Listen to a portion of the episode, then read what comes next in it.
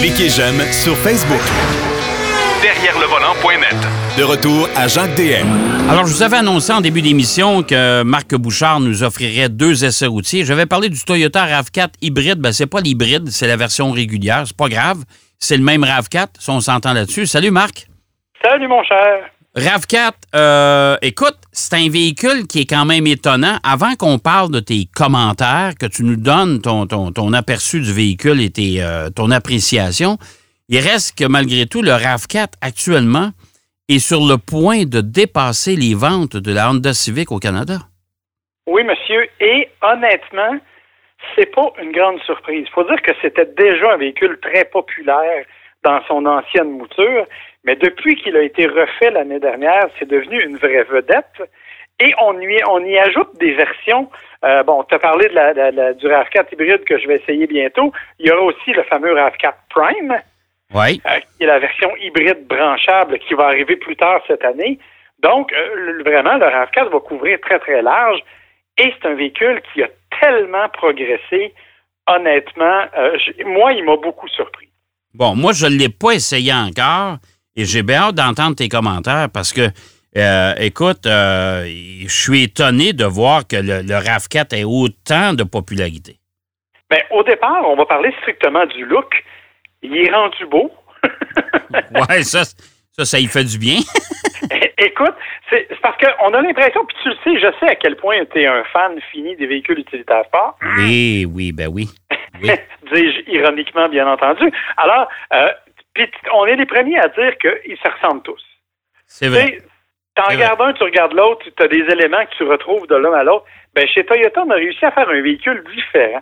On arrive vraiment avec une, un fascia qui est totalement différent des autres. Euh, c'est un véhicule qui a l'air d'un utilitaire, qui n'a pas strictement l'air d'un petit véhicule urbain. Là. Euh, on a vraiment mis le paquet au niveau des formes on a misé sur certains éléments plus carrés, plus pointus. Bref, on arrive vraiment avec une silhouette qui se distingue et qui donne l'impression en plus qu'il est plus haut sur pattes, ce qui n'est pas nécessairement le cas, mais la façon dont il l'est fait, c'est comme s'il était plus étroit en bas qu'en haut. Donc, on a vraiment l'impression qu'il est haut sur pattes, un peu à l'image de ce qu'un VUS, un vrai VUS devrait être. Oui, ça c'est vrai. Ça c'est vrai. Puis en plus de ça, on offre des, euh, versions avec euh, deux teintes. Ça, c'est très populaire maintenant avec un toit de couleur et compagnie. Là. Fait que ça, ça vient ajouter. Là. Puis moi, cette semaine, j'ai la version TRD. Ben, c'est celle dont je te parle, c'est la version TRD euh, avec des, des, appliques un peu plus sportives. Tu sais, on mise vraiment énormément sur l'esthétisme chez Toyota et honnêtement, le RAV4 de ce point de vue-là est très bien réussi. Même chose dans l'habitacle. Euh, les anciens habitacles de Toyota, on peut se le dire, c'était un peu à l'image du reste, c'était beige avec intérieur beige. Oui. On a réussi vraiment à sortir quelque chose de différent. C'est vrai qu'ils ont un système détestable qui s'appelle le Entune, euh, que tu dois télécharger, qui fonctionnait l'année passée. Bon, là, ça s'améliore tranquillement, compatibilité Apple, CarPlay, tout ça. Euh, donc ça, c'est mais en, en, termes de look, en termes de qualité de finition, honnêtement, c'est intéressant. Et moi, c'est la deuxième fois que j'essaie le RAV4. La première fois, je l'ai essayé pour une longue distance, c'est-à-dire que j'ai fait l'aller-retour New York avec. Euh, et là, là, je l'ai dans un contexte qui est plus normal, où je passe une semaine à son volant, incluant euh, une circulation un peu plus urbaine. Et dans les deux cas, le confort m'a énormément impressionné. Euh, je, m'attendais à ce que les suspensions soient un peu rigides, puis tu sais, que ce soit un peu... Écoute, quand même, New York, c'est presque 700 km aller seulement. J'ai fait l'aller-retour en deux jours je m'attendais vraiment de souffrir un peu. Ben, pas du tout. Le confort des sièges est là. Le petit bémol, c'est que le, côté du, le siège du côté passager est très bas et on ne peut pas le lever. Donc, évidemment, là, ça devient un peu moins agréable. Mais dans l'ensemble, pour le reste, les sièges sont confortables, offrent un bon support et honnêtement, c'est très intéressant. Et au bonheur, quand j'ai fait l'aller-retour New York, après l'avoir utilisé même dans la ville de New York, j'ai quand même maintenu une moyenne de 8,4 litres au 100 c'est pas beaucoup quand même. C'est un véhicule qui, qui est, pas, pas petit, là. C'est pas petit. On a quand même 203 chevaux. Hein. C'est quand même un moteur là, de 2,5 euh, litres de 203 chevaux. Boîte automatique 8 rapports. Honnêtement, c'est vraiment impressionnant comme, comme consommation très, très respectable. on pourrait s'attendre à beaucoup plus de la part d'un véhicule de cette taille-là et de cette forme-là. Alors, ça, pour moi, c'est vraiment une belle surprise. Évidemment, on s'entend, ça demeure un Toyota, ça demeure un VUS aussi, compact, avec ce que ça veut dire comme absence de plaisir de conduite. OK? Ben, Euh, c'est pour c'est- ça que j'aime pas ça, là. moi. C'est pour ça que j'aime pas ça, Marc. Un, un SUV, ça ne me procure pas d'agrément de conduite. Ben, c'est ça. En fait, c'est ça l'idée. C'est ça qui est plate. C'est que, euh, effectivement, tu pas un gros agrément. Euh, tu pas une direction qui est très sensible. Donc, tu sais, tu fais un petit peu de correction quand tu es en ligne droite. Puis, euh, c'est sûr que j'ai pas eu l'occasion de le tester hors route. En route, on s'entend encore une fois, oui, un rouage intégral, mais non, je ne l'amènerai pas en- au sommet de l'Himalaya. Là. Tu sais, on va. puis, puis- puis- et et on s'entend-tu que la clientèle à qui ça s'adresse, ce type de, de SUV, nonobstant que ce soit un RAV4 ou autre, euh, il n'y a pas grand monde qui fait du hors-route avec ça. Là. Il y a- je te Non. dirais même personne ne fait du hors-route avec ça. Là.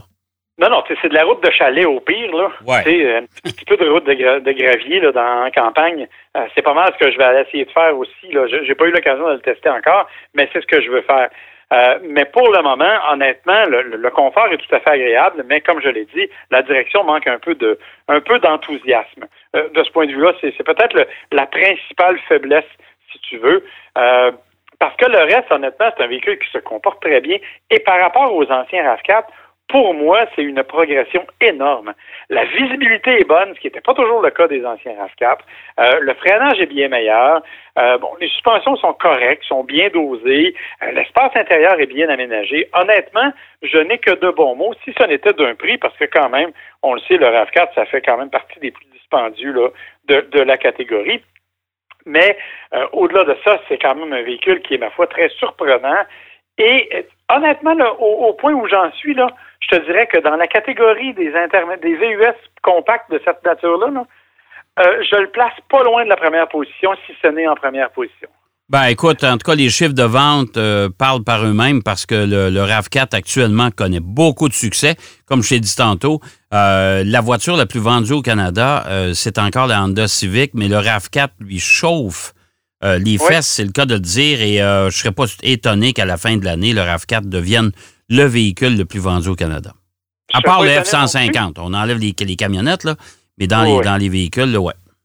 Mais, mais tu vois, il y, avait forte compétition avec le Ford Escape, un autre véhicule que j'ai beaucoup aimé, honnêtement, Oui. mais qui a moins le côté utilitaire, qui est définitivement plus une espèce de berline haute sur patte dans le cas de l'Escape.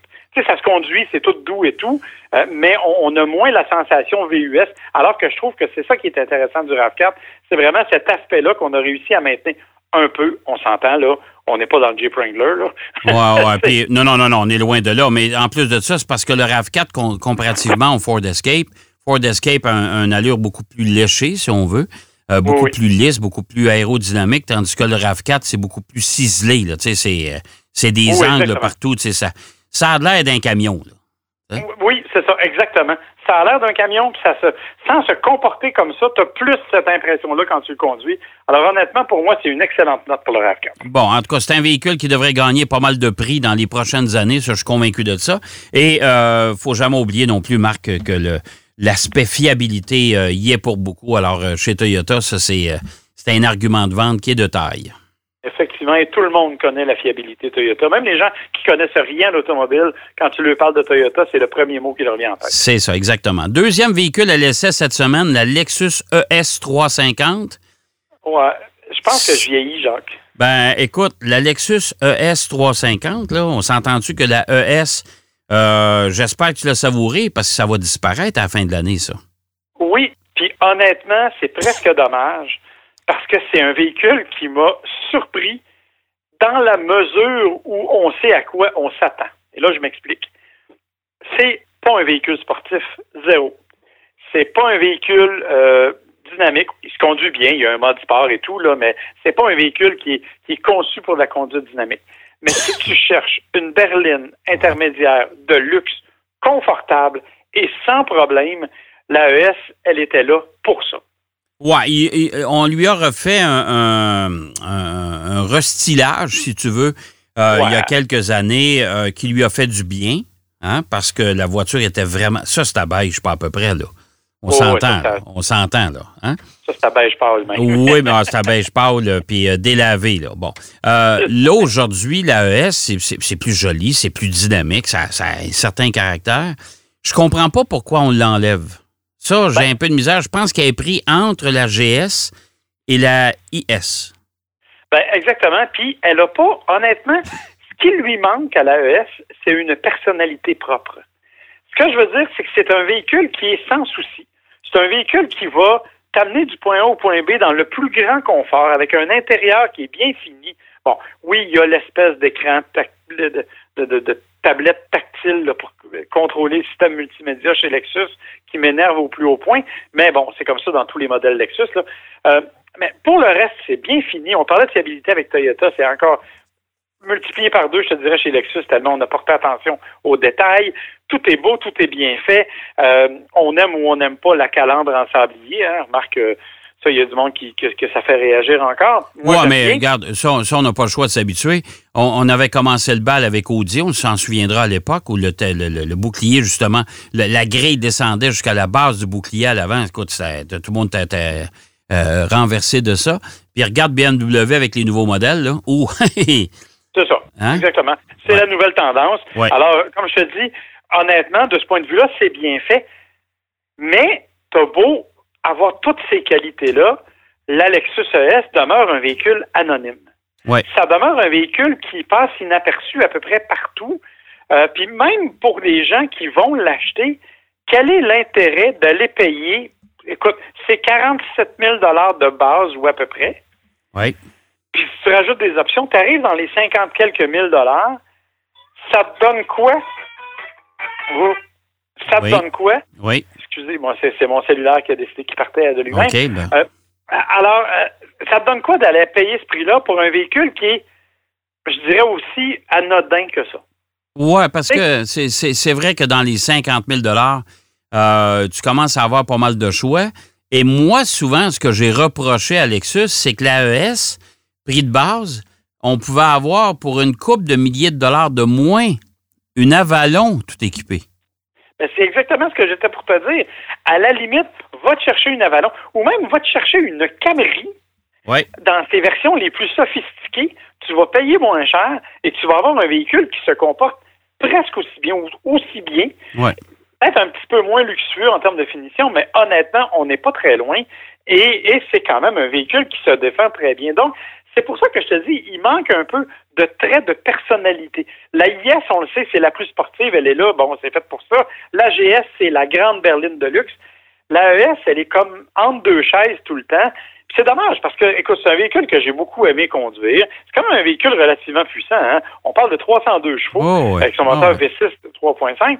Mais tu as l'impression que tu en as 32 tellement tout est amorti, tellement tout, tout semble.